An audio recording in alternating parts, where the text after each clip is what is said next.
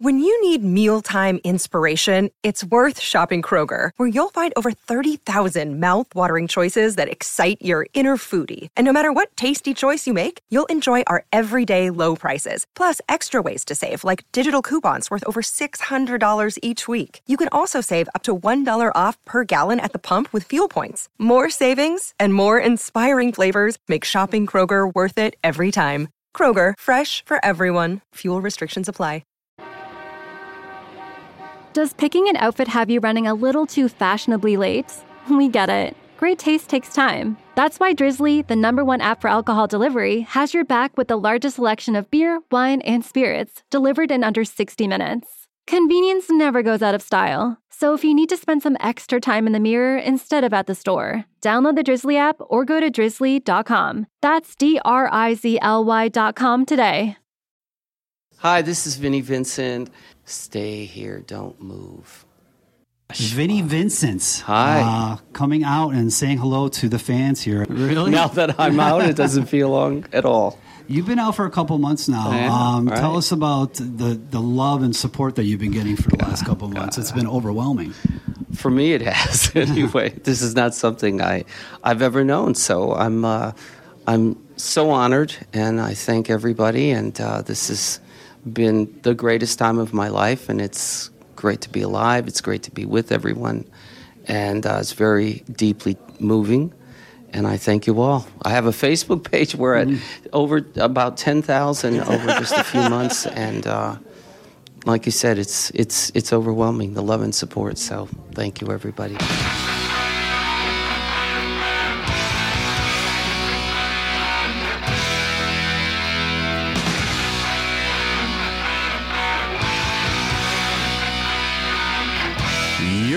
Listening to Cobras and Fire, a Pantheon podcast, a special Pod Crash edition featuring the host of Decibel Geek and the founder of Rockin' Pod, Chris Czynszak.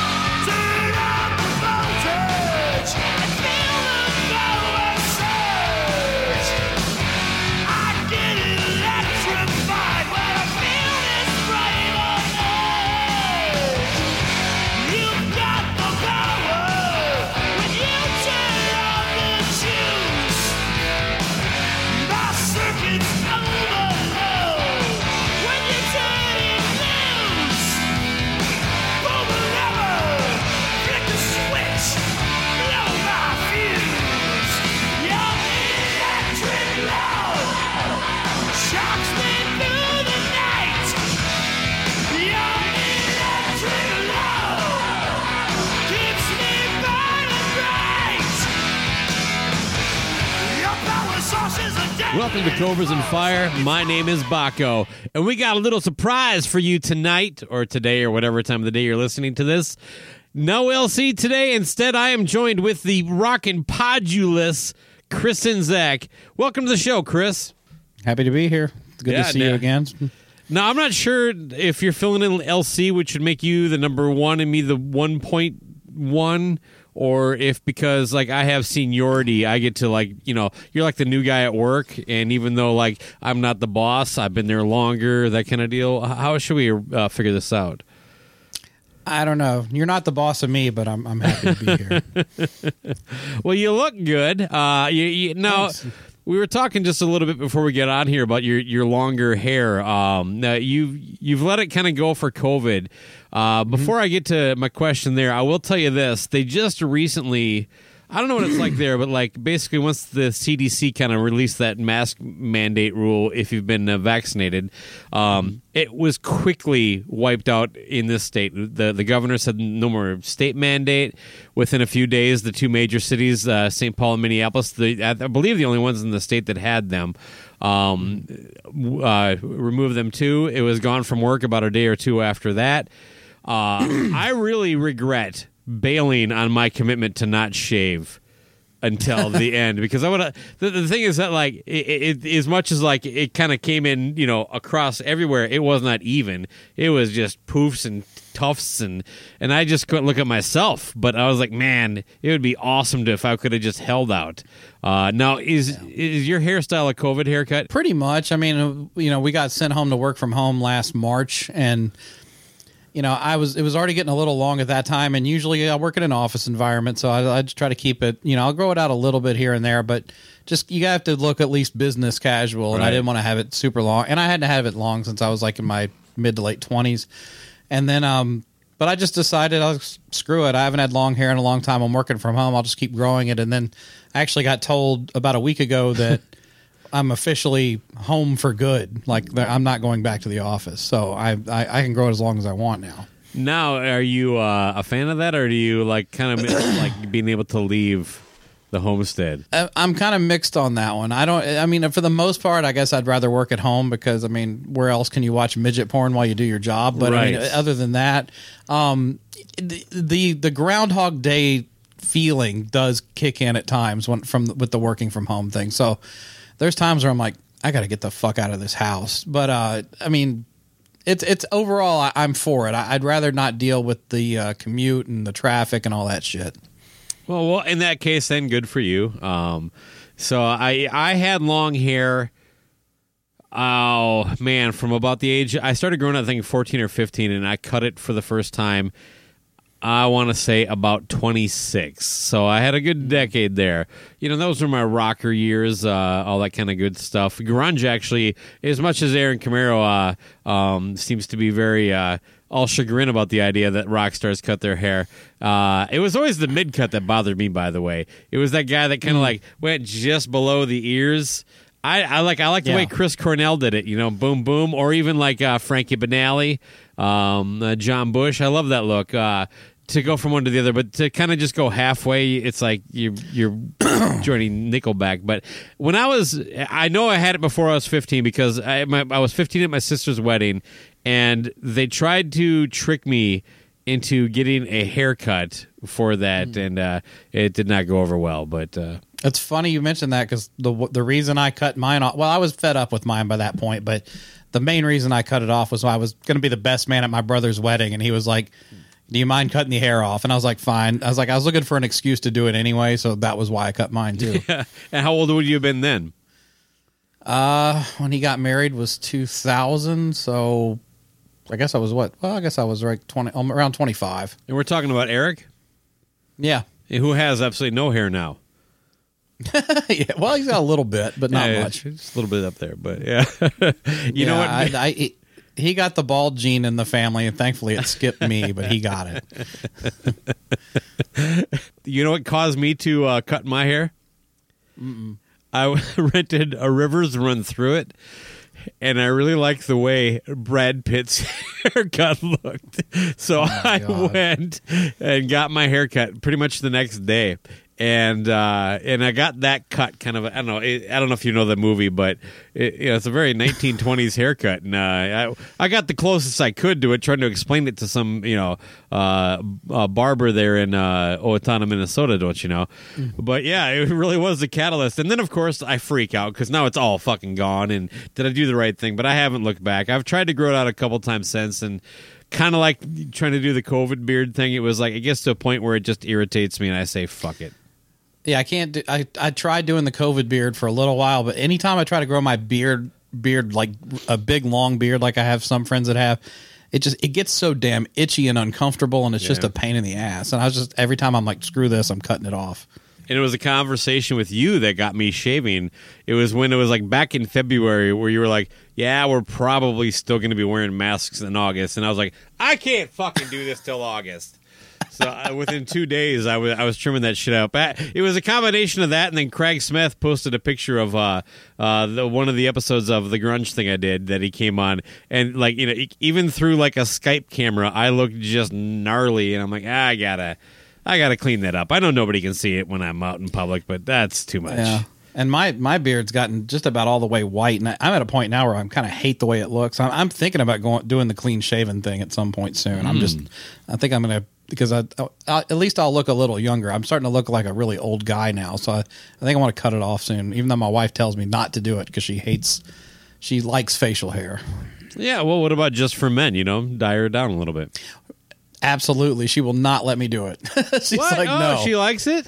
Yeah, well, she just said anytime you know if I dye it, it's just going to look fake. And I was like, well, I guess you're right. Well, what color are you going to dye it? Blue? I mean, the just for men No, is supposed to be I- kind of a natural thing, right? I know, but and I've brought that up. I'm like, I thought I'd like to like it to have color again. And she's like, no, don't do it. It's just going to look phony. I'm like, all right. So I don't know. I'm kind of stuck. Well, uh, any other grooming tips before we move on? Uh, manscaping, things of that nature you want to get into? Well, I don't want to go any below or the waist because that's reserved for concert t- payers. Okay. Oh, right. Right. Oh, we can do like a special uh, Patreon episode. So, Right. oh, yeah, torpedo dudes. Exactly. Yeah, the show that the show that we haven't done in months. We need to do that again. Yeah, yeah. Maybe you need a guest host. Uh, um, well, let's touch on that real quick. Uh, Rock and Pod, of course, is coming up. Uh, are masks going to be mandated? What's uh? Give us a Nashville update for anybody tour traveling out there, and how's it looking as far as when we get to the actual expo? For the expo, it's still a little up in the air. I mean, I you know th- that's going to be you know we're just renting space at the Hilton, so I, I have to talk to them and see what they want to do. But um, you know, I mean they they're in partnership with the local health department and everything, and uh, I don't know, but with Nashville, it's been kind of similar to your experience, to where it's kind of like once things got lifted, it was just kind of like everybody's just like, "Fuck it, it's over," you know. And that's that's what I'm seeing a lot of. Um, I don't know that we're going to require. I don't know that we would require masks. We might encourage it, but I don't know. What we're going to have to see. I gotta I gotta talk with the hotel. We that was kind of a pur- a purposeful decision to wait until we get close to it. Sure. Okay. I mean, I was not actually looking for like uh, the Rock and Pod stance, more the legality of it. Like, what's what's the hotel? What's the city? That kind of stuff. So I mean, right now, I think they're still doing the the mask in the hotel. The last time I went over there a few weeks ago, and they were still doing it.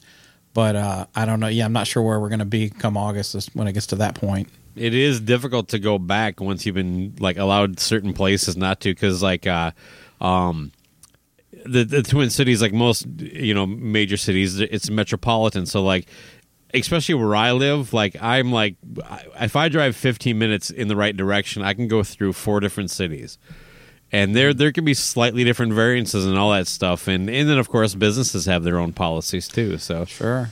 Yeah, I don't know. It's it's it's going to be interesting to see. But I mean, yeah, I mean, for the most part, it seems like for the most part things are back to normal. You still see some people that are still masking and some that aren't. I mean, I got vaccinated, but if I'm going into a building with a lot of people, I still will will put one on just to be safe. But um, but you know, I. I'm kind of mixed on it. If it's a place that's basically just said, you know, if you're vaccinated, don't worry about it. I, I sometimes won't. But if it's, you know, super full of people, I might wear one. It just, I didn't. So, I don't know. Maybe I'm I'm halfway uh, committed to it. I don't know. I was fully committed to it until I got vaccinated, of course. I haven't been anywhere more packed other than a Target. Uh, so Yeah. uh, I, I I read the room on that. I'm definitely not someone who's gonna like uh, try to force an issue. If almost everybody's wearing a mask, I'm gonna put it on. Uh, Yeah. As a matter of fact, we went to a grocery store and we walk in. The first thing we see is three employees not wearing masks and two customers not. So that's right in the produce section. But halfway through, I didn't see a person not, and so I nervously just put mine on. you know, I was like, I, Yeah, I don't want to be that guy. You know, I'm, like, I'm not trying to. I was just It's really hard to know at this point. We've like officially hit the gray area now as far as this goes. Yeah, I guess. But uh, well, you know, at least things seem to be trending in the right direction. Let's uh, keep our fingers Yeah. crossed for that. So I mean, absolutely, it would be more fun at Rock and Pod if there weren't the mask thing. I mean, I'm sure I'd love to have it normal again.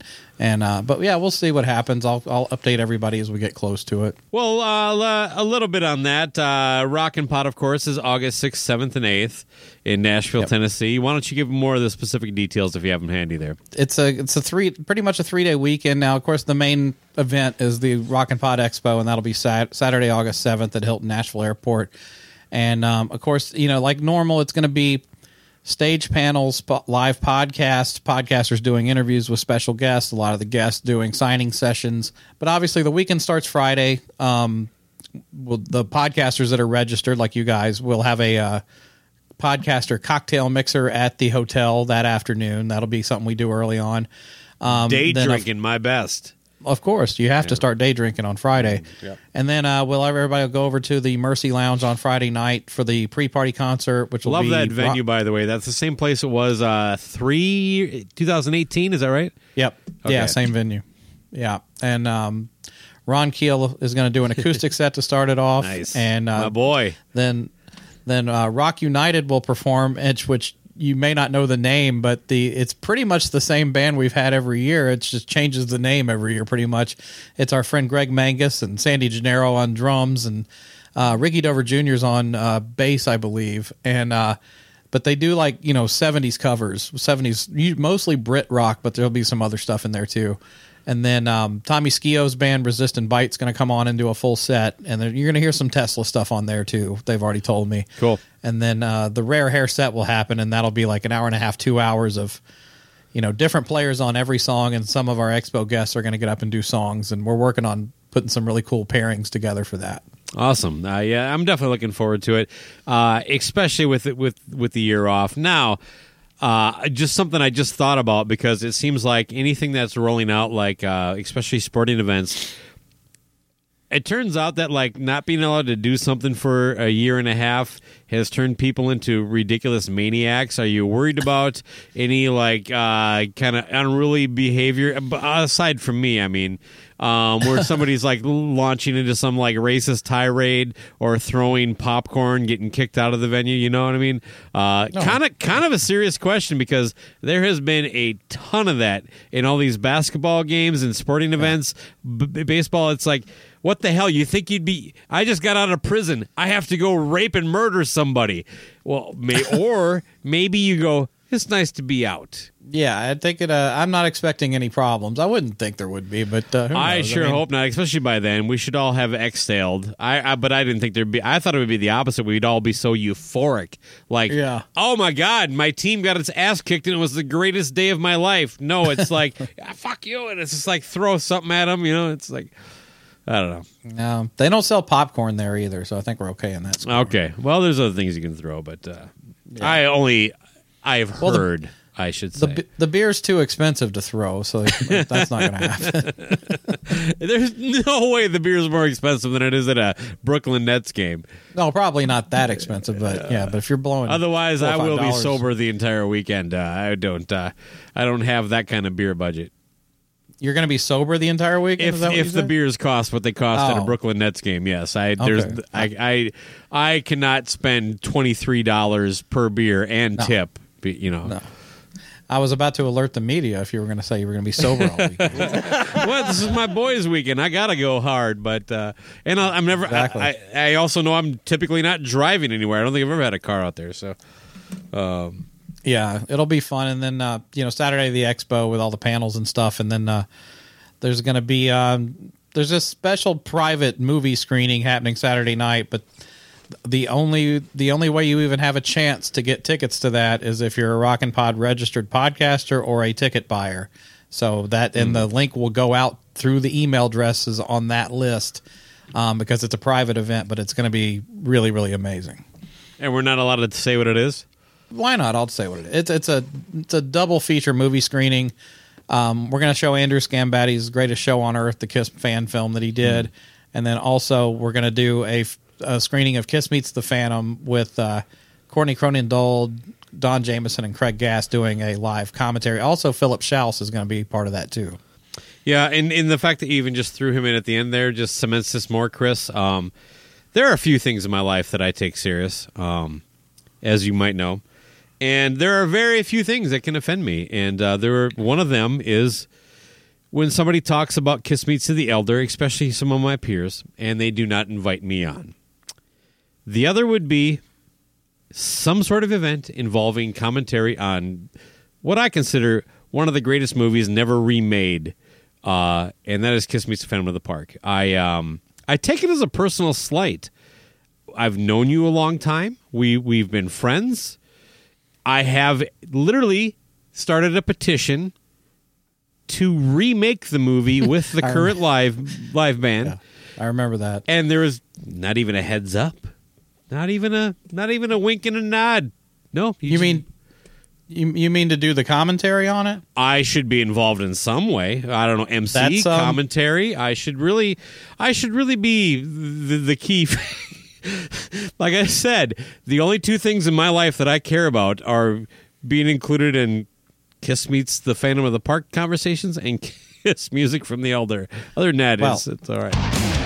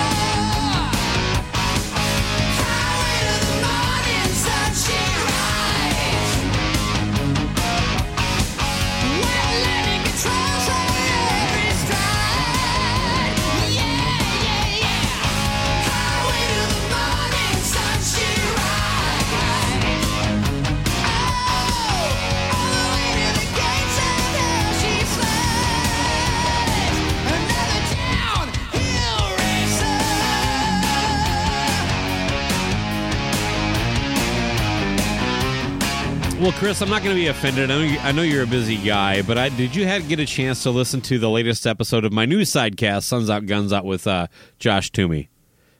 Not yet. I have. I've listened to. The, I've listened to the first one. I, I did. I need to, still need to check out the one with Toomey. Okay, uh, we we actually broke down the entire um, schedules of both the Vikings and the Titans, and uh, uh, we Oh, both fun. had the Titans just destroying the Chiefs. Uh, I didn't know if you had anything you wanted to say on that, but uh, Other than you're wrong, but that's, I mean, that's really about all I can say. oh man, uh, I hope to be at that. I hope to be at that game. oh really? Is it local? Yeah, Is it in Tennessee or Yeah, it's in Andy Nashville. LaFon hasn't already invited you or? Not yet. I'm. wondering Did he what's up with lose his season tickets for uh, yelling some racist epitaph and then throwing popcorn at somebody? No, I think you're thinking of Kid Rock. but, no, it wasn't him. Oh, right, right. Uh, Kid Rock is. Uh, but anyway, um, well, uh, switching gears a little bit. Uh, Vinnie Vincent's back in the news, and I know you guys are tight. Um, uh, I, a semi-serious question: Do you do you feel any like um? I don't know, personal pride accomplishment in the fact that like you were basically the last person to have a legitimate interview with him. Like we're, we're like it wasn't like this deep digging thing, but you asked him hard questions and you, you let him answer and moved on. Um, You didn't avoid the kind of touchy subject. Is all I'm getting at. Uh, Oh, there was an interview that came out like a week ago, wasn't there? Well, it was you could call it an interview, but it was like uh, he he had that little get. Let's let's explain the setting. Uh, so um, he had one of his like what what are the what did he even call it? It was like it's like Uh, give me five hundred bucks and I'll talk to you for two hours event or Yeah, it's a little wordy, but yeah, they're like his bashes or whatever. Okay. So yeah, he had one of those and he he took questions from the audience. He let both people there ask him questions.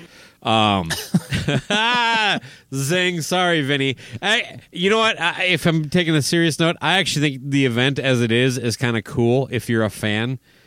It is very personal, it's very close, and it's very limited in audience and in scope. And now I can make a cheap shot here, you know, and say like that's because you there aren't that many people that could come. But honestly, it'd be really cool to be able to do something like that with with someone that that like if you were a really huge fan with. So I don't want to really minimize the event, other than the fact that like. Why is it the same shit we were hearing in Atlanta and then hearing in your interview, yours and Chris's interviews with them? Two, three, four years later, it is still the box set is coming out. I have a new album coming out. All this the same kind of crap. I, I and I'm sorry, but like Vinnie Vincent, like I don't know that there is a, a velvet rope that that I would feel so entitled to get behind that I would just like literally sit there next to him and they'd be proud to put this out there as a as a like look at this. Like I did absolutely nothing to counteract any of this bullshit. Like I, I, I got about thirty minutes into it, and then there was a part where he talked about where he like tried to renege on his Enigma deal, and he's just like, hmm. so I was signed to Enigma. There was this record label that I was signed to, but they went bankrupt. Eh, I'm not really sure that's what happened, Vinnie. That's uh, the I don't know. You and I both gave him the benefit of the doubt until he came out of nowhere, and he has just proven to be exactly as bad. Because we also don't think Gene and Paul are the most reputable sources for retelling history, No, of course not. and it turns out they got this one right. Oh yeah, they they definitely got it. Well, them and you know a cast of thousands that have worked with him uh, have gotten it right, and uh, you know anyone who's been burned by him is you know we're all part of a club, and and when I got burned by him, I got several calls from some of those people, and and that's funny. Almost every one of them when I got on the phone when they said "Welcome to the club." Um, but no, it's uh, Dub. It's sad. I mean, I mean, uh, yeah, for his event that he does at SIR, you know, more power to him if he gets people to pay five hundred dollars each to come out there and see. And also, like you said, it really, honestly, if it wasn't for his track record, most people would say that's a pretty cool thing. You know, five hundred dollars to basically spend a weekend, get a lot of FaceTime with him. Yeah. You know, where Kiss will herd you through like cattle for a meet and greet, and that's what you know, what four thousand dollars or some crazy shit. And they won't even fucking smile for those pictures. Right. Yeah. it- So I mean, like you know, let's let's not be hypocritical here. There's other artists, and I actually I was going to try to get an uh, Alice Cooper meet and greet for this tour that he's doing with Ace, and it's like seven hundred dollars. I was like, I'm I'm not doing that. But uh, but no, I don't blame him for that. But as far as like all the empty promises, that's the that's where he keeps shooting himself in the foot. It's like. I think he enjoys hyping things more than just doing them, and it's like quit. Yeah, he I think he the likes- evidence is clear. That is one hundred. That's not just an opinion. That is fact because he has not delivered. What What was the last product he delivered? A T-shirt. overpriced T-shirts, I guess. Yeah, Or- come on. Or if you want to buy thirty five hundred dollar handwritten lyrics, you know. the box set thing, he you know he should have never said that in Atlanta because he had no intention on fulfilling that. And then now he's talking about doing what like vinyls, vi- you know, vinyl box sets that have like twenty albums in them or something. It's like. You know, Of can you what? imagine what the co- what's the cost going to be of that, even if it got delivered? But it, we know, it, and the the thing that cracks me up is like he said, twelve to eighteen months, and it's like if he's pushing it out that far, then you know it, it's never going to happen. That's just his way of promising something and hyping it, just to get everybody to lose their mind over it, and then he doesn't do it. I knew it wasn't happening when he said it. Yeah, It's Well, yeah. because he said it. Nah, I, I I just don't get how there's anybody that still wants to like like go. Oh my God, Vinnie likes me. He really really likes me. That was kind of the the takeaway I had from that. And and uh, and, and look, not to belittle anybody, but you get into to, to this podcasting and stuff like this, it is kind of cool when you get to talk to somebody a little bit famous and kind of stuff like that. It kind of sets you back, but like that dude has a reputation just slightly better than OJ's. Right?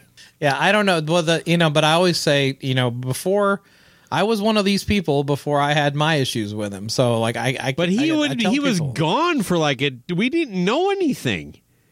I know, but I'm saying during the comeback and everything with Atlanta and every, I was, you know, we interviewed him. We were going to have him at Rock N Pod. We were on board Yeah. to support him and everything. So I, you know, in, and like I tell people, because, but I used to be one of those people. I was a blind, devoted fan, and and and I always tell people, I'm like, look, if if you haven't been burned by him personally, you want to believe that he's all that and he can change and all that. So I don't begrudge people if they still want to be fans of his. That's fine, but. All I'm saying is don't go into business with him and don't and have very low expectations. Yeah, I, I I think I made a comment on um, uh, one of our episodes uh, a couple years back that that I I don't know that I'd give him money if he was handing me the product at the same time. I still think he might like take both and like just jerk them back. You know what I mean? It's just like uh, I, he's just not a, a reputable guy when it comes to that kind of stuff. If I see a product. You know, somewhere that I could purchase because I do love those first two Vinnie Vincent records. I do think he actually bailed Kiss out with "Lick It Up." I I, I I have a hunch he was a little more involved in a couple things on "Creatures of the Night," but uh, uh, you know, I, oh, I, yeah. I don't take anything away from him musically. yeah. And also, that was kind of a cool time in music. He literally, literally, he was given the record deal based on like. There's no way someone met him and said, "Okay, we got to do business with this guy." It was all about the the songs and about the music, and and I we're we're- really not there now. Now it's like it's the opposite. It's like we we're to create you, we're to do everything for you, and then we're to put you out there but at least you know that was kind of a magic time in music where someone could actually like just be that talented write songs and despite the fact that you're a nut job who's going to probably be impossible to work with and lets you there's no way Vinnie ever masked that i, I i'm 100% on board that like anybody that that in the business they knew like well, this guy is fucking crazy but this is good stuff let's get it out there Well, all the stories I've heard over the years. I mean, a lot of it is he can charm you at first and manipulate you into getting what he wants, and then then the monster comes out later. Uh, fair enough. I mean, David LaRoth is kind of a character too, but uh, and and sometimes I've heard he's hard to work with. But I, I think people who've No, done, not done- David Lee Roth. Yeah, but people who've done business with him probably don't don't regret it. So, well, let me ask you this uh, because I was thinking about this just after listening to that interview. You did the, you did an amazing interview with Mark Slaughter. I, I think um uh it's easily Mark Slaughter and uh, Desmond Child. I think are probably my two, if I, off the top of my head, two favorite Decibel Geek uh, episodes. Uh, just really fun, in depth stuff with two people who are just very cordial, laid back, and open. And if if I recall right, Mark was actually a little bit uh, I don't know, he felt hurt that that you were kind of catering the second one towards Vinnie. And to me that almost resonated more now that we kind of see how things kind of panned out. I don't think that was your your intent at the time. Um, I, I as a matter of fact, I, I know it wasn't, but now I can kind of get it. It was like, well, I was on your show. I I did the first expo do you kind of get that little like uh I don't know, feels like a bit of a diss? Did that wasn't there something there or am I just incorrect there? Like I thought Mark was like literally like a little miffed with you that like you would even like have any dalliance with Vinnie. Yeah, uh, yeah, yeah, okay. Well, I've blacked out some of this stuff, but yeah, no, it was. uh Oh, I'm Yeah, sorry. I didn't mean to bring no. up repressed memories, but That's okay. I, I I'm just so busy this time of year. I forget a lot of things. But no, I no, there was. I mean, he was he wasn't crazy about about how Vin, we you know we hopped on the Vinnie train for Rock and Pod 2018. It's not that it's not that Mark wasn't. it's a wagon and- by the way. It's a fame wagon. Uh, the Vinnie Oh, Vincent right. fame wagon. it wasn't. uh it wasn't that we didn't Mike invite Mark for 2018 because we had tried before, but Slaughter was on tour at that time. okay. But but I think he was he was still miffed about like you know after everything I told you and now this and we actually you know Mark was at the com- no actually Mark was in town because yeah Mark was at the comedy show He was. Yeah, I met him. Yeah. yeah and we talked it Pissed out my wife night. off because she Yeah. has still has the hots for him. yeah oh really um but yeah he no we talked it out and he you know we we came to uh, an understanding but no he was it wasn't a big deal but No, no, that wasn't my yeah. point. Uh, my, my my actual question was to go back. Now that you kind of understand where I was coming from, do you kind of get why he would be? Because now I kind of Oh, sure. do, and I don't think I did at the time. Like, No, what do you- yeah, no, I absolutely. No, I I got it at the time. Even I mean, I, I went up to him and told him I was, that I was sorry about it actually. But uh, but no, yeah, I totally would get where he's coming from from that. yeah, I mean because he lived it. Yeah, yeah. I I had just a little window with Vinnie. I couldn't imagine working for years with the guy. So Vinnie, uh, how much is he charging to be at Rock N Pod this year? Wake up, Vinnie. I ain't gonna give a fucking time to you. You cancel all your shows, you gotta know that you're running out of fans to screw. So you throw yourself a birthday bash. You must be running low on cash. I really don't think people care anymore. You heard my show and threatened to sue. We all know that Meredith is you. You stole my wallet, and that's what really hurts. All we wanted was to hear some songs and watch you play. But you struggled with cold gin when you showed up with the yonk. on your face. You got kicked out of your own band. You're on Facebook blocking your last fan. Ah, Vinnie, you probably should be in jail. The lies have taken a toll on your face. You're sad because you'll never be ace. And speedball jam, well, that's some pain we can do without. I suppose creatures of the night and lick it up are cool. But you're a liar and a thief, and I wouldn't say the same about your pantsuit. You're the guitar player who cried wolf. Couldn't sell out a 60 seat room. Take the hit, Vinnie, it's time to go away. I guess you do keep me amused, but your fans are being used. Your word is worthless and your fame is dying out. To wrap up the a little bit of Vinnie talk we've been doing here, one of the things that came up in the interview that I really it reminded me of something that he said when he talked to you and Aaron. He has a book coming out. and I just listening to him basically tell the same story for the fourth or fifth time. I'm looking forward to this small paperback 80 page pamphlet that he's going to call his book uh, because he clearly doesn't have anything else to fucking say. That was Right. my, my takeaway is like, you have all these opportunities. Like I've talked to, I don't know, Michael Sweet five times. Uh, I can't really count Ron Keel because we end up just talking about like just re- re- ridiculous stuff that people don't even care about. But all I'm getting at is that like when you are an interesting person and you have something that's worth a reading, you like Michael Sweet's released a book. And we've never talked about stuff that's really in the books. There's more to the story, is all I'm getting at. Vinnie seems to have only about, I don't know, eight, like I said, 80 pages. He's got 80 pages of story, and it's all the same thing. And I just, uh, boy, I, I, I just hope it's not too expensive. But of course, that's, that's, I'll get the Kindle version. Well, I mean, it, well, the thing is, though, Bakko, if, if he told the truth, I mean, how would that make him look if he actually laid out the truth about everything? Man, I would love to hear the fucking truth. Well, you could, I mean, if you go off stuff that we've unearthed on my show through guests we've had that have worked with him, Yeah. um, I could have a 500 page book by now, I'm sure. Oh no, no, no! Yeah, somebody writing about Vinnie could. Vinnie, I, I, I, I do think Vinnie does live in this bubble. Uh, I don't think he's even aware those things are true. And uh, Oh, no, he is. Don't worry, he is.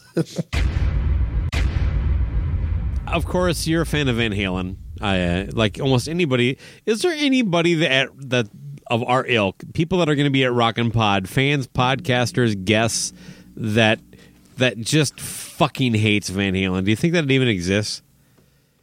I don't know one person that actually hates Van Halen. Maybe Van Hagar, but I don't know anyone who Well, right. They, they differentiate. You know what I mean? Yeah. Like, you know, like I know people who, who just hate ACDC or hate Aerosmith, but I literally, and by the way, uh, much to the chagrin of my co host, uh, Loose Cannon, that is where Perfectly Rated came from. Is that like my, my sudden rationalization, like in the late 90s, that like, Van Halen is the most perfectly rated band. Nobody says they're overrated. Nobody says they're underrated. Everybody, they're- just exist Yeah. anyway. But yeah, it's interesting to think about now. I don't think I've ever met one person that has said I hate Van Halen, and that's quite a that's quite a feat. It just- anyway, his uh, by the time it'll be out by the time this episode drops, but uh, uh, his son Wolf uh, has has his first debut record coming out, and immediately, um, like his his father passed away last October, and.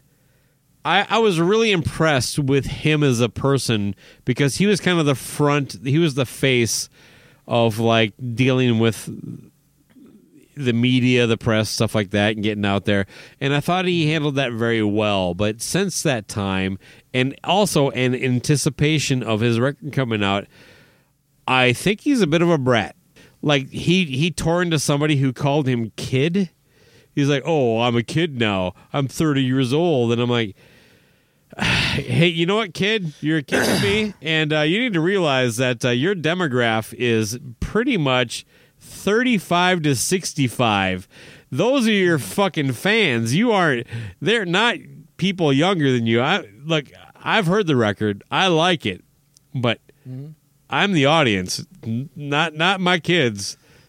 Yeah, it's kind of like uh, like Greta Van Fleet, you know, expecting to have super young fans. Greta, I'm sorry guys, your your fans are middle aged. That's too bad. It's just the way it is. because they're actually a band up and coming. They, they they should be gravitating to them, but it's all us old fucks. It is. I mean, I mean, I That's I why just can't rock is dead. Uh, well, I just can't imagine a lot of super young kids going to see him. I could be wrong, but I mean, most of the people talking about them seem to be people our age. No, I, again, this could be just the exception that proves your rule, but I do have uh, a close friend. He got dragged to a Greta Van Fleet concert by his son. Uh, and he, he's my age, and uh, I was kind of proud of that, but I, I don't know that that's actually the typical audience. Yeah, I, I just think by and large it's it's people our age because that's the type of music we like, you know. But um, but with Wolfie, I mean, I I think you're right. I mean, I think most of the audience is going to be Van Halen fans at least for now. I mean, if he could separate himself a bit, I do think he gets a lot of hate for. There's like a lot of people our age and older that are like, well, it doesn't sound anything like his dad's band, and I'm like, well, of course it fucking doesn't. But does You know what I he? mean? I mean, well, I mean, I give him credit for not really like being a Van Halen replica, but like, what would that even be? It, that would be the hardest thing to kind of like, like to me, Julian Lennon, like when he Yeah. released his first stuff, is like, well, he sounds like John Lennon and it's a pop song, but how do you? How do you sound like Eddie Van Halen? It's almost impossible. And Wolfie's Oh, an yeah. extremely talented musician. Sure, but I'm not saying he that he would. I'm just saying people are like there's people that are kind of just stupid that are like expecting it to be Van Halen Jr. But and I'm saying that's the minority, not the majority. And now I might be wrong. well, maybe it is, but I mean, like you have to view it from what did he grow up listening to? He grew up listening to like Creed and Nickelback and Mm-hmm. modern rock from the late '90s, early 2000s, and that's what I think. That's what it has the vibe to. To me, it sounds like modern rock from the last 20 years. One hundred percent agree. I, I I felt um, I thought like the songs were actually very good. I thought all the musicianship was above like mediocre, like all all really high level musicianship because he played everything and wrote everything right. But there is Yeah. there's no signature tone. The, uh, he, he's a great singer, but if if he Voice is great. but if I heard him sing a song on the radio, I wouldn't be able to go, "That's Wolf Van Halen." At least not now, not yet, not yet. Um, and that that's not a shot. It is a very polished and slick sounding record, and nothing like his dad. What I'm getting at is, I don't know that that that many people actually expected him to sound like that. And when someone says, you know, you, no, and again, there's going to be people that say negative stuff when like you're, but he gives way too much attention to them. I think. Oh yeah, yeah. He he likes to engage with trolls on Twitter all the time, you know, and that's that's not going to serve him any purpose. It just makes him look like a whiny brat a lot of the time. that's kind of where I was getting at. That I was like, I, I thought he really he cut because when when his father passed, he came off very composed, smart, intellectual. Like I didn't like him being part of the Van Halen reunion, but I was never upset with him.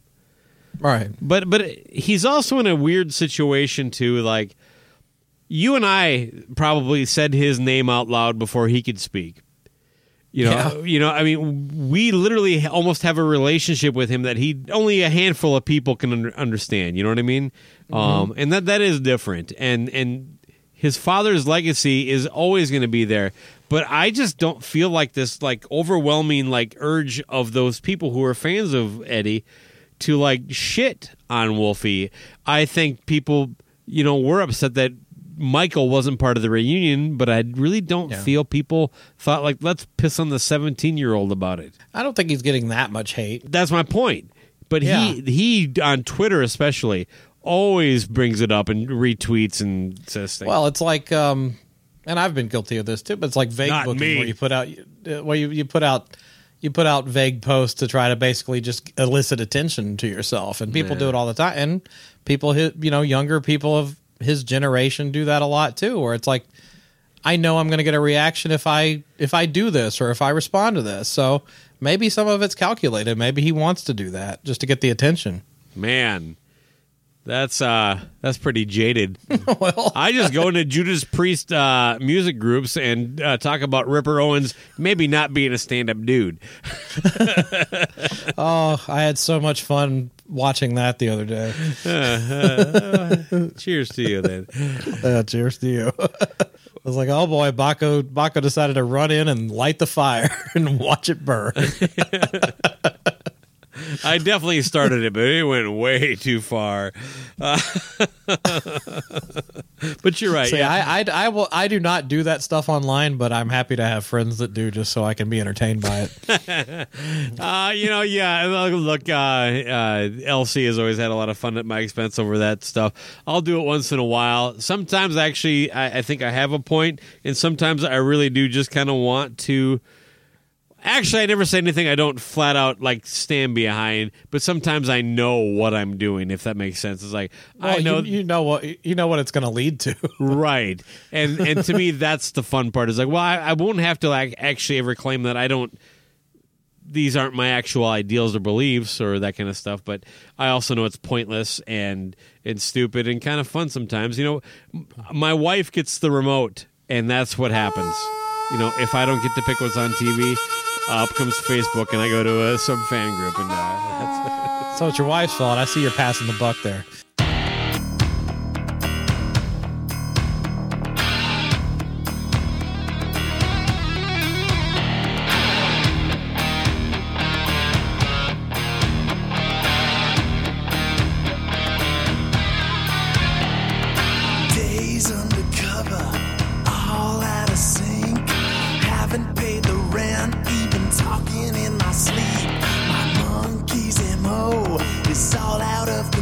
I'm waiting for a good old fashioned cure for my condition. Cause I'm all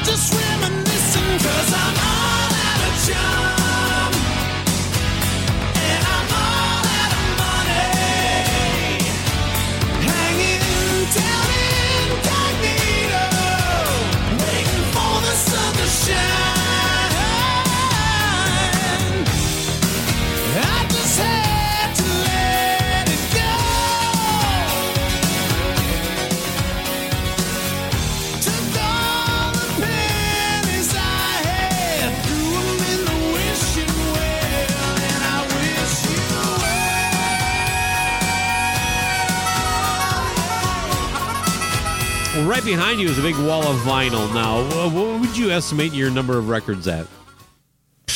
Not that many. Uh, I don't know, maybe a couple hundred probably. Okay. I just started rebuilding the collection like you know three years ago. So I I sold a lot of my shit off years ago.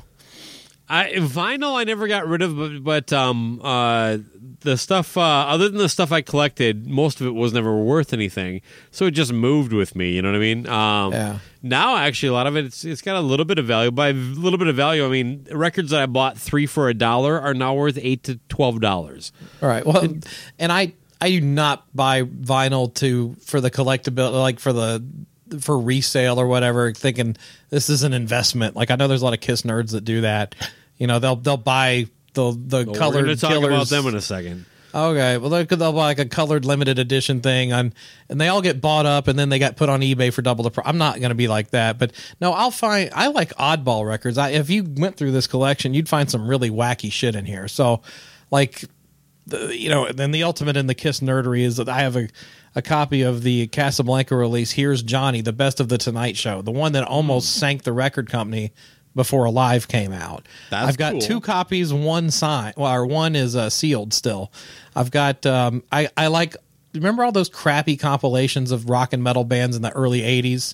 Like, I've got most of those.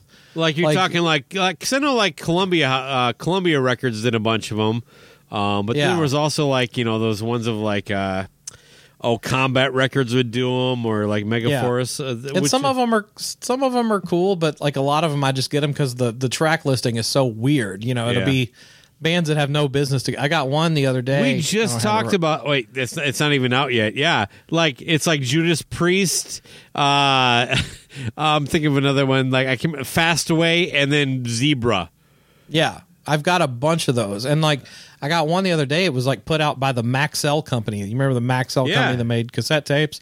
It was a Maxell vinyl record compilation of bands. Wow. And I was like, I got it for fifty cents. I'm like, why not fifty cents? Why not?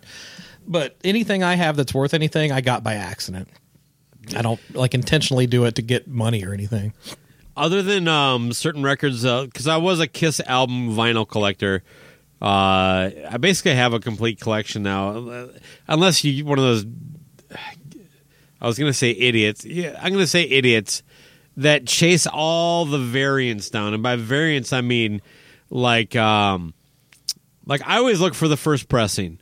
Not every variant of the first pressing. Well, this one has a black label with with black printing. This is a black label with silver printing. All that kind of stuff. That, I just that, that that to me is a bit of bit much. But uh, yeah, you know, what I mean, I, I have a couple rec. For the most part, I'm with you. Like I, I bought a ton of vinyl when I was in college because it was cheap.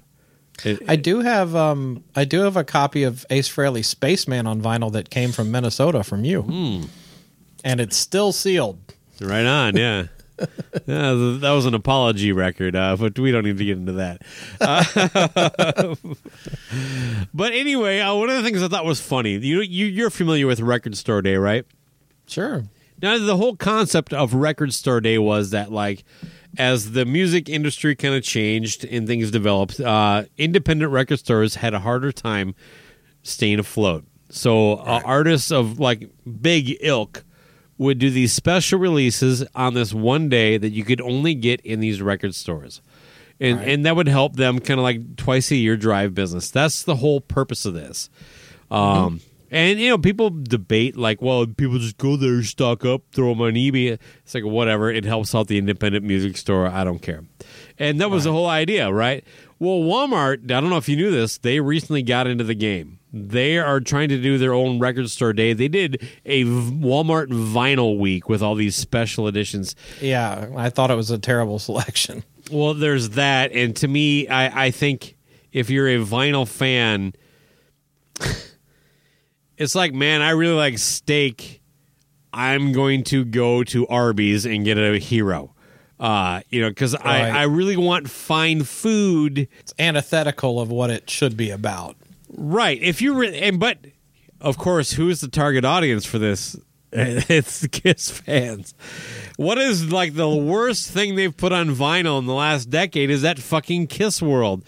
And there is Oh, yet gosh. another special color variant that you can only get at Walmart, only online, except for in the stores that sell it in store, which is just, right. it's just maddening. And then uh, you know, of course, I'm in these Kiss groups where people are like, "Yeah, went to 18 WalMarts today. Here's my 50 copies." I don't even get. It. It's like it, it it's against everything that vinyl stands for. It's just like first of all, you're giving the money to the people who don't need it. You're buying a record that is fucking horrible only because Yeah. it is in another color, and then you're you're you're being the typical Kiss fan. You are buying way more than you need with the hope that somehow you can turn around and sell this. And then you're going to share them all online.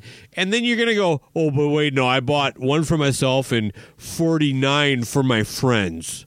I'm giving these away as gifts or all that. No, you're not. All that bullshit. It's just like, it's like, well, that's why you can't find these records, you know? And I hate that. I, I hate that artists actually engage in this. Metallica's done it, where all these special releases that you can only get at Walmart. To me, that pretty much derides the entire purpose of what a unique vinyl copy is. Walmart should really just have four or five records available at any time, like Bob Marley's greatest hits, Eagles' greatest hits. Uh, Whitney Houston's greatest hits and Mariah Carey's greatest hits. That's all they should ever be able to sell in vinyl. The idea that like you can only get a certain product that actually matters there is fucking just silly. It's just, Yeah, and I I don't get the thinking. I and like to me, I and like I said, I don't. I don't even collect variants of anything. I just, if it's a record I like, I buy it, I listen to it, I enjoy it. But people buying, you know, different and, and do whatever your heart, heart's desire. But like, like I don't even understand the Walmart thing because, like, to me. There's no magic. in- The magic is going to an actual record store and thumbing through the fucking bins. And like the only time I order anything online is if it's something only sold online, like Right. from an independent band I love or whatever. I'll buy those, but most of the time, I I just like the hunt is more fun for me, just flipping through the racks and seeing what's there. But I sure as fuck ain't gonna buy vinyl at Walmart. Why would I want to do that? no, do you, do you buy more used vinyl then? You're kind of looking for the old stuff? Oh stuff. yeah, Okay. yeah. I condition means nothing as long as the record's okay. I don't care if the cover's beat up or anything. I just I just buy it like I did when I was a kid. You know. Yeah, I'm actually kind of pretty much the same way. There are there are some really new releases that are cool to get into, but there is one record that like used is always expensive and the, the new version's expensive that I finally chomped down and bought, and that was Pink Floyd The Wall. Um, and I had that as a kid, and I probably was given to me from my sister. Uh, And I used to listen to that, you know, like as a teenager with the headphones on in the dark. And that was the first thing I did. It was like I turned all the lights off. I put it on the turntable, and I was like, I just paid forty eight bucks for this thing, and and it, it was magical. And you know, music always does that. It takes you back to a certain time. So Yeah, well, uh, yeah, with the, the, the vinyl, some of the vinyl collectors, I'm thinking, do you guys even listen to this stuff? It's like, are you just buying it to throw on a shelf? Like you're supposed to listen to it, you know? Right. I it just, I don't get that. And like speaking of that, I, I just got a record in that I had to order from England because it's so hard to find. It's a uh, used copy of the first Blue Murder record. I just got that in. wow, that's actually Yeah. a pretty good find. It was not cheap. I'll say that. I had to pay up for that one. Okay. Uh, now you're going back to your comments about variants. I actually had someone debate me. You know, I don't know if you know this. I'm, I work in printing, but you know, like Mm-hmm. um, the, the spine, like when you're looking at it, it, it, it reads like you know, "Kiss Love Gun" or whatever. You know, Yeah. it's on the skinny part. You know, the the for the listener. Um, basically, when it got folded, it got folded out of place, and so the spine actually wrapped around to the front. Does that make sense? Yeah, I have Okay. something to do that. it's a manufacturing defect and someone was po- talking about like check out this cool variant i got. And i'm like and i tried to tell them that that's not a variant. That was just a manufacturing defect. Yeah. you know it's like getting uh, two sleeves in the album. It was like oh man it was was this like a special pressing where they accidentally threw in an extra sleeve? It's like it's Yeah, it's, stupid it's the, the special fuck up edition. Yeah. Yeah what whatever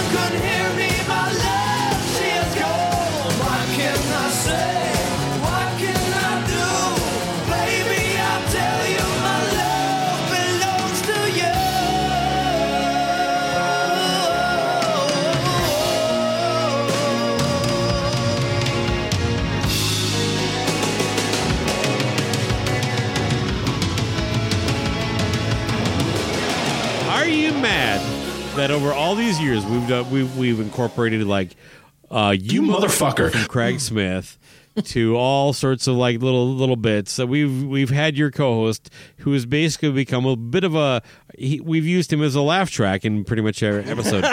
Are you upset that we haven't uh, found a soundbite uh, of you to uh, feature each episode? No, I just I just figure I'm too boring to use anything from, so that works for me. See that now now that actually hurts my feelings. So I mean, No, I mean Aaron's Aaron's got the memorable laugh, and he's more the I'm more the straight man for the show. Not that I'm calling him gay or anything, but but no, um, but no, I I can't. I don't know that I have anything that's really you know like I don't know that I've said much that's really worthy of doing. Although wait, you did LC used me in a bit when I was promoting Rock and Pod a couple of years ago. yeah. yeah, and I was like. But it wasn't like, I- recurring. Something we like. We, we go back to the well, especially with uh, those two, uh, uh, Camaro and uh, Craig Smith. You motherfucker. Yeah, no, I I'm not offended or anything. Although I did tell I did tell LC I was like I will never give the full guest list of Rock and Pod on your show again just because of that one happening. And right now, I need you to give me the full guest list of the show. You please. motherfucker. Yeah, go to rockandpod.com and read the whole list for yourself. I mean, L, the thing is, Aaron and I, we're just lazy because LC has one of those memorable laughs, and I keep saying we're going to sample his laugh and start doing it back to you guys, but we just get we're just too lazy to do it. No, you just got to do it one time, and then it's it's pretty an easy drop after that. Yeah, No, you are you kidding? His is like violent. yeah, it's like it's way up there. That's Yeah. that's my LC laugh impersonation. Now, uh, oh, there'll soon be a divorce in the Cobras and Fire camp. It's like, no, he he's definitely someone who can take a joke. Uh, a little bit on your background because I know you've been in bands. We talked about your hair, and I know that like uh, Andy Williams' hologram tour was something you turned down a few years back. Uh, hologram. To, no, not a hologram tour. okay. You've lived uh, you you you basically lived in so many cities that you can root for every sports team. Uh, uh, why, don't, okay, why, don't, why don't you give us like uh, just a, just uh, a little bit here? No, seriously speaking, when did you like uh, start getting serious about music? And actually, when were you? How far did you actually get with it? As far as playing music? playing in, in bands. What was the band's name? All that good stuff. I never got that far. I mean, I, I played clubs, but did a few like little weekend trips to cl- clubs in you know Tennessee. But that's pretty much the the limit I got to. Um, but no, I not, never did anything anyone really would have heard of. But had a two bands that were kind of serious bands. But other than that, but not neither of them took off or anything. And All Tennessee based. yeah, yeah. No, I never. Wh- When I lived in other states before, I was too young to really be in bands, and then by the time I started living out of state again, like Kansas City and stuff, I was that, that actually I gave I had given up on music, and that's part of why I moved to Kansas City because I was just burned out on trying to do something here in Nashville and just kind of fed up with everything. So let me phrase it this way: I, I consider my hometowns uh, Medford, Owatonna, Rochester, and St. Paul. I've lived other places, uh, but those are the the places that were my mainstays. Those are all in, in Minnesota. What do you, what do you consider? Yeah, you seem like you moved moved around a little bit. Uh, the the main ones that I spent like, you know, I guess more than a year. Um, well, Nashville. At Nashville, we would always come back to Nashville because my dad was a salesman. So basically, depending on how his job was going or lack thereof, we would wind up back in Nashville, either living on our own or with family, because that's how it works when you're in sales. But you know, Nashville, Atlanta, Chicago, Kansas City were like the main city areas that I lived in. Chicago, huh? Yeah, well, I lived in an area called Lisle, which is right next to Naperville, which is kind of the first big city next to it. Okay. Yeah, and I was there. I lived in that area um, when the Bears won the Super Bowl in '85. All right. Well, let's uh, dumb it down a little bit because it sounds like our music career was pretty similar. Um, Oh, what- you did way more than I ever did. Trust me. Okay. what what was your first like real guitar? What was your favorite like your first one that like like or or have you even got it yet? Oh no, I've had some cool guitars over the years. I mean, the the, the first electric. I remember I, my dad taught me acoustic on a, an old uh, acoustic guitar he had. It was an Aria. My dad And- tried. I refused. Electric or Oh, nothing. really? Electric or nothing, bitch. Well, I learned acoustic from the ages of six through about eleven, and then uh, when I was twelve, I begged for an electric guitar, and I got a. Uh, it was it was a you could order it at a J C Penney. It was called a Sensonics guitar, Ooh. and it was um it was a Steinberger copy, the headless guitar. So that tells you what time frame of when I got it. Yeah. And I was a big White Lion fan, so I was stoked. So, it's But yeah, I had uh I had that and then what was the next one I got? Um I had a Washburn Explorer. That was the one I had probably the majority of well after that I got a uh it was a the first better one I got was a Gibson Epiphone Strat. Just the black with the white pick guard straight up with the hockey stick uh headstock. And uh, that was my first band that I played in high school. I played that, and then I got a Washburn Explorer, and I played that out a lot. It was w- all white. It was like a cream color, and uh, triple humbucker. Had thing was really it would roar. It was a really loud loud guitar, and then um, and then I had a Fernandes Strat that was really cool. It was similar to what Dino Cazares had in Fear Man, Factory. I haven't heard that name in a long time. Uh, what's his name? Uh, Kirk Hammett played Fernandes. Yeah, and this one looked just like Dino's guitar. Um, it had like it was black with all gold hardware. It was really cool, and uh, that was my favorite setup. Was that Fernandes guitar, and I had a uh, Mesa Boogie uh, Blue Angel dual rectifier amp, and Ooh. that thing that was the best sounding amp I ever owned. Combo or a head and cabinet? It, it was a combo, but it was it was, and you wouldn't even think it would get that loud. But I could fill a club with that thing. It was so loud. It was Oh, crazy. You don't have to convince me, but That was beautiful sounding. That was the best setup I ever had. And then, thanks to a drug habit, I sold it all off. But, uh, uh, but yeah, I, uh, but that was the best one I had. And then I, I've got now behind me. I was going to ask what, what the Mockingbird there, like, uh, Yeah, that's a, it's a BC Rich Mockingbird. now is that American made or one of the? Uh, I have uh, no idea. is it N? It, does it say NJ or anything like that on it? Or- It's a masterpiece. Crafted in China. I've got it for like a hundred bucks off Facebook. You got that for a hundred bucks? Yeah, I'll, and I'll, I'll show you why. Can you see the top of the neck here? You see this? Yeah. There's a crack. Oh, okay. Uh, Now- is this- does that the mean se- it's a Les Paul? huh? that means it's the, Les Pauls. That those headstocks snap off. Uh, well, I the thing is, I got it off, uh, you know, and I got over there, and the guy showed it to, and like, you know, he explained what it, he used, like the glue that you would have to order from the company, and Yeah. he even uh, put like a vice grip on it, left it on for two days. That thing never goes out of tune, so it's like the cracks. no, it's there, actually but- very easy. I, I've I've I've have two guitars in my basement here with snapped off top halves of necks, typically at the headstock. But the Les Paul, especially like the the the, the Gibson Les Pauls. Those are notorious. If those things tip over, the fucking headstock just flies. yeah. Um, and then But yeah, I've had zero problems out of that thing, and I because I got he was like, I'll sell it to you for hundred bucks, and I because I know retail that thing would go for like four or five or something, oh, at least but but uh, That's no, actually plays- one of the because you look at you got the um, um the not just the fretboard there with the the cloud inlays there. You, this is really boring people, but you got the um the uh, the whole binding around the outside. That's on the the high end of the uh, um Im- import stuff.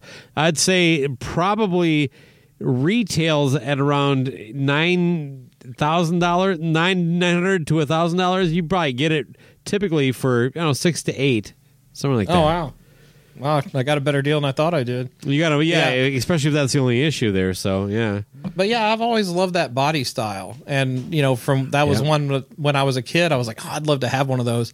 And then when I saw it on Facebook, I was like, oh, and he was selling it for like two hundred. And then I got there, and he showed me the crack wasn't mentioned in the ad. And I'm like, well, you didn't have that on the ad, man. And I'm like, I don't know if I want to buy it now. And he's like, all right, I'll do it for a hundred. I'm like, well, screw that, I'll buy, I'll buy it for a hundred. Why not? I, I uh, just, it, I'm just gonna plunk around on the house on it, you know. No, I have a Mockingbird. It's the only guitar I have um, left that actually has a uh, Floyd Rose tremolo on it. Um, I, I, I don't need that, and I hate it because like I'm gonna put new strings on it. I'll talk to you in two weeks. Exactly. I Yeah, hate uh, Floyd Rose. Oh god, you need a guitar tech if you have those fucking. But by the way, if you're going to use a tremolo, it's the way to go. But Oh, I just, sure. I just, I prefer just a set, set bridge. It turns I out stopped wanting a I stopped wanting a tremolo bar when I was 14. I actually only keep it because it's the only one I have that still has one. I'm like, there might be a time where I'm writing a song where I need that whammy bar, and it's just like, ah, God.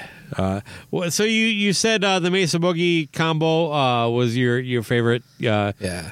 so I bought a uh, Peavey Triple X. George Lynch was endorsing them at the time, and that remember. Peavey's attempt attempt at uh, kind of replicating the Mesa Boogie triple rectifier. Yeah. I wanted one of those really bad. Yeah, it's more affordable, and there's a reason why it doesn't doesn't quite have that boof, but it is the nicest head I've ever owned. What I really want that by the time I realized I wanted it, they were just so outpriced. Is a classic Marshall JCM 800. That to me is the the cream of the crop. Yeah. With the uh, the plexis in it. Yeah, yeah, I, it just oh, it's just beautiful. It, I, it's more the tone. I mean, it's it's it just gives you that thick, beefy blue sound. It's just I don't know. It's just Oh, I did. I don't know if you, you. I don't know if you remember this. We talked about it on the show years ago, but when Dick Wagner came into town and when we did the interview with him, he did a.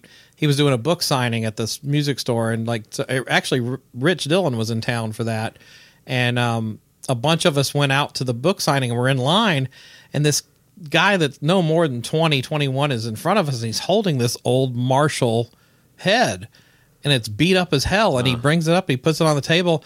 Turns out it was actually Dick's he- Marshall head from the uh, Wow. Welcome to My Nightmare tour. That's and he amazing. bought it. He bought it from a guy out of a barn in like Nebraska. I don't Well, know how how, did how would Dick there know it was his? because it had markings and tape and writing and stuff on it. Because the kid brought it, he's he wanted to verify that it was his, and and Dick starts looking through it. He goes, "Yeah, you've got my actual head here. It's crazy." So uh, back to you being in a band. Did you, did you do any singing? Oh no, no. Well, actually, it did. Well, we Like did background we do, or Yeah, I did that, but I was not very good. But um, there was there was a it was it was a game room. It was a building that was like uh, just an open building out in the middle of nowhere when we were in high school, and we started putting they they were letting us play like three hours, so we're like we had to put a full set together, and we mostly just did originals. But then we are like, let's start playing some covers and stuff. So we did put a few covers into the set, and I did sing. Um, we did "Deuce" by Kiss, and I sang that one. oh, can give us a taste. Oh hell no! Come on, just give me some. Get up, get your gr- gr- grandma out of here. here. Nah, you don't want to hear that. Come on, just just just No. step Ma- back a little bit. Go get up and get your grand. Come on. Oh jeez. Get up and get your grandma out of here. See, y- y- the fans are happy. Uh, that was very good. Yeah. Everyone shut their iPhones off. At the same time. Oh, you, you, you, you're you, there's self-deprecating, and then there's Chris Czynszak. Uh,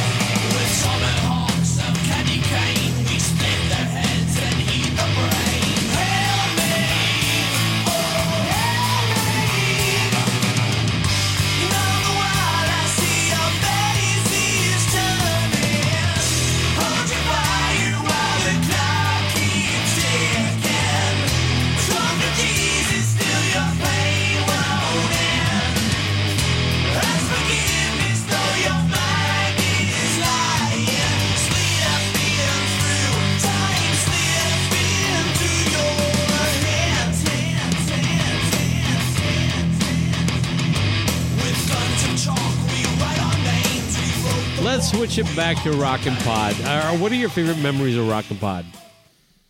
Oh wow. Um, when they're over, no. Um, Man, uh, well, how about this? Like, remember the yeah. first year that that kind of like tiny little thing, and it's the very first time you're doing this thing, and how cool it was, and we all met each other for the first time, yeah. and then a year later, everybody's pissed. Everybody was pissed a year later. No, I'm just kidding. Yeah, right over my head. No, I no the first the first year. I, I mean, the first year is kind of a magical thing. You know, we were in a very small room, and it was uh a big big learning experience for me because you know I had never organized something like Right. that, so it was it was kind of frightening and a, a tense thing, but like everyone pulled together and helped me out, you know, with the exception of Michael Butler. But uh, yeah, uh, Zing. It was, uh, yeah, it was uh, that one's going to be kind of special because we didn't know how it was going to go, and everybody seemed to have so much fun. And then I think I remember a lot of you guys would, you know, got up and started playing at the end of the day as, as, as everybody cleared out and just jammed and stuff, and just seeing all, all these friends that I, you know, a lot of them I had met for the first time, just having a blast. And uh, you know, to me, the the event's fun, but it's the event's stressful for me. It's mostly all the stuff around the event Right. that, where I get to really spend time with you guys. It's just seeing everybody every year. That's what I do it for. You know, I just and we have a lot of new shows coming this year, but a lot of people coming back as well. So I always like that. It's kind of like the family gets bigger every year. You know, that's what I love about it. There's been a lot of shows that I haven't heard of that I now have to check out before we head out there. So that's kind of cool, man. Yeah, and um, one thing that's surprising me is how many internet radio shows there are. Like, there's that seems like that's way back on the upswing compared because that was a big thing in the '90s, but now it's like it's really coming back. There's a lot of streaming music shows, and I think that's probably because the crackdowns on podcasts for copyrighted music. Maybe there's more people going to doing the streaming licensing thing, and um, Also, I'm unlimited to meet un- unlimited data being more common with uh, cell phone packages. Yeah, but it's um, it's cool. But yeah, I'm excited for this year. You know, it's our it's our biggest guest lineup. It's our biggest podcast lineup, and we've got you know three days, and we're gonna look at do uh, you know after this year we're gonna look at doing the expo over two days next year because we're trying to fit a hell of a lot of stuff into into one day this year. Um, one thing I'm super excited about is uh, the three MTV VJs, Ricky Rachtman and Mark Goodman and Matt Pinfield, doing a panel on their time at MTV on stage. That's going to be really awesome.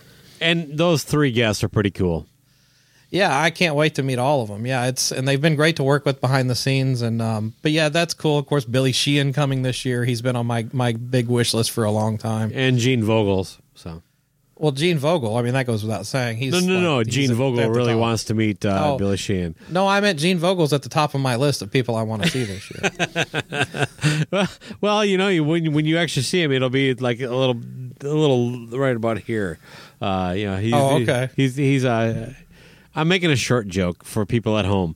Uh, I don't know. For some reason, I pict- I pictured him being a tall guy. For some reason, I would say I don't look down on him, but it sounds like I'm going to. or maybe eye to eye. Oh yeah. At this point, how much is it you reaching out to people going, "Can would you be interested in being a guest?"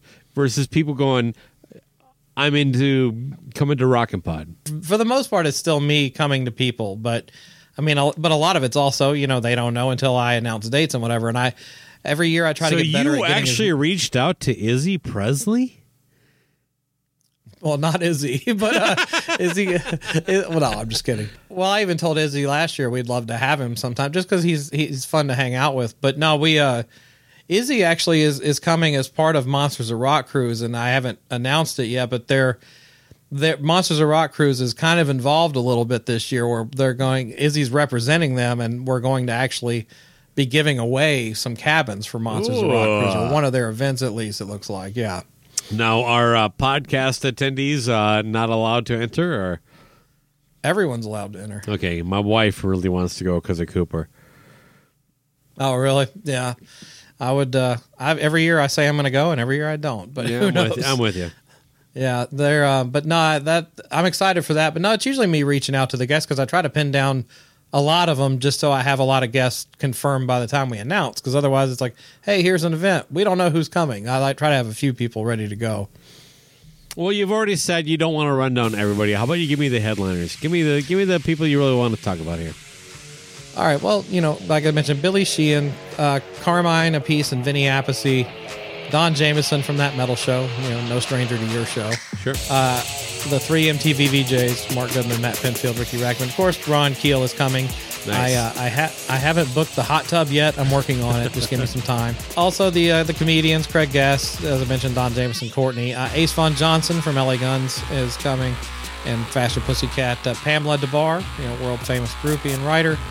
Roxy Blue, Paul Taylor, Toby Wright, they're all coming back. Christopher Williams from Accept, the Talisman, the guys from Gene and Ace's band, they're going to actually be performing acoustically at the expo, so that'll be cool. Oh, cool. Yeah, yeah, and uh, Jason Bieler and uh, Chris McLernon, both from Saigon Kick, are going to come, so that'll be nice. Uh, you know, Leah Vendetta, Ricky Rachtman's girlfriend. If you saw the show Ink Master, she was on the first season. Great tattoo artist.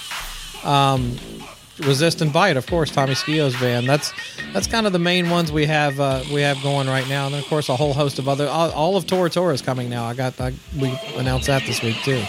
And but lo- there's a lot of people that actually come for the podcast. Um, uh, outside of Cobras and Fire and, and Decibel Geek, uh, is there anybody that worth paying attention to going to be there? Well, they're all worth paying attention to. I Ah, them. kid. I know. Hey, is the Kiss podcast uh, total down this year? Because I swear to God, I think Matt Porter is the only one that I, I saw on there. Uh, Podcast Rock City is coming. I'll go. Oh, few- of course. you know, so I'm sorry, I saw that too. Uh, Yeah, but uh, no, there's a lot of new shows, but a lot of older shows too. You know, uh, Bushy and Metal Mike from the Plug podcast are coming back. I know Excited them both for different reasons, but uh, Oh yeah. Um, of course, Ian and Ralph from Rock and Metal Combat are coming back. You know, it's it's amazing that it's funny. We take a year off, and that show took a year off, and then we come back, and they come back. yeah, that's nice that though. It's out. it's actually good to see those guys back together. So I'm saying Rock and Pod saved that show. But anyway, uh, of course, uh, Ages of Rock are Like Ages Vinny. of Rock are our, our friends. Yeah, Ages of Rock are coming back in Obscuria. Those are my boys too. mentioned. Those old bastards. Those old I fucking crotchety assholes. Yeah. That's what that's what that's what makes them lovable. No, I, I dig Also- those guys. also, uh, State of Amorica, Black Crowes podcast will be there this year. That's pretty cool. Yeah, my boy uh, Dave Hudson. Yeah. Yeah, Dave Hudson he's and, also the um, digital killed the radio star guy, right? Yep. Same guy. All right. yeah. And of course, Disciples of the Watch. You know, the, the, that's the one I, I'm excited to meet the host of that show. Yeah, right on. Uh, Oh, and uh, and also Cobras and Fires coming this year. Oh, right on. Uh, if, uh, this will be four years steady. So, I know. Every every year, you guys always come back. what about- did you mention to me? Oh yeah, Talk to Me's coming too. But no. Or, or, or should I call it uh, throwback throwdown or not fest or whatever he's got going on? He's, you know, he texted me the other day though and said he's too big for Rockin' Pod now, so I don't know if he's coming. Yeah. Well, it's uh, his, our loss, his loss. I don't. I have no idea. He's the Joe Rogan of our circle. Yeah, that we all ride his coattails now, much like anybody who ever met Vinnie Vincent does. So, That's right. You know, we- yeah, we can't all be a world class artist like that. not at all. Oh, Chris, this has been a lot of fun. Um, but what do you say? Do you want to get out of here? I had a great time. I'm excited to see you in a few weeks and uh, appreciate the invite again. Of course. All the best, my friend. It's always a pleasure to have you on. Of course, you've you've been nothing but a mentor and an, an ally to everything that we do here at uh, Cobras and Fires. But uh, you want to get out of here? Yeah, let's do it. All right. Rock is not dead. And we'll prove it this August in Nashville at Rock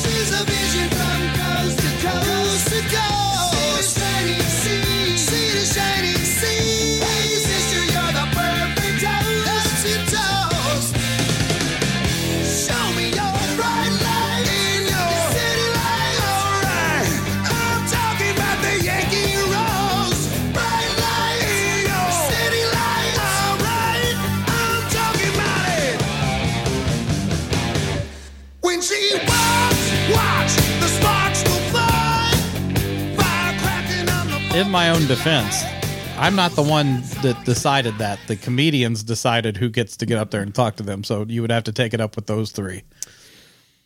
And you by those three, you mean Courtney? It's all her fault. Yeah, mainly Courtney because Courtney's the one doing most of the work. All right. Well, I do know how to get a hold of Courtney, and I'm going to take my grudge out on her, but I'm going to make sure she knows that you passed the buck. Uh, so Oh yeah, go ahead and tell her.